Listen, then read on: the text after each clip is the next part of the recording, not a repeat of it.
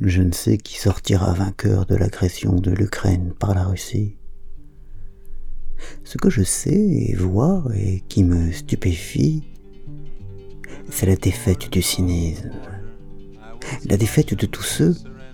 et certes j'en fais partie, qui pensaient que les choses étant ce qu'elles sont, les loups étant les loups, les agneaux, les agneaux, une omelette ne pouvant être préparée sans casser des œufs, la guerre faisant toujours des victimes parmi les innocents,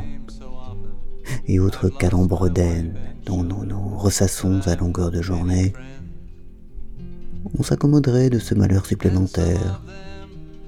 de la douleur, de la souffrance, du deuil, de la destruction,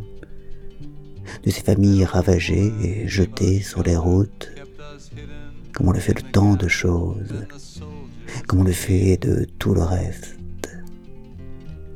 Mais non, cela n'a pas été le cas. La jeune et enfantine conscience s'est levée pour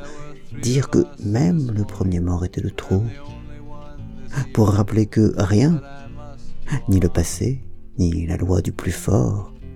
ni la conscience bien sentie de nos intérêts, ne justifie qu'on tue, qu'on blesse, qu'on attaque, qui ne nous avait rien fait. Et cette défaite en race campagne du cynisme sûr de lui et si souvent triomphant, plus que tout me réjouit.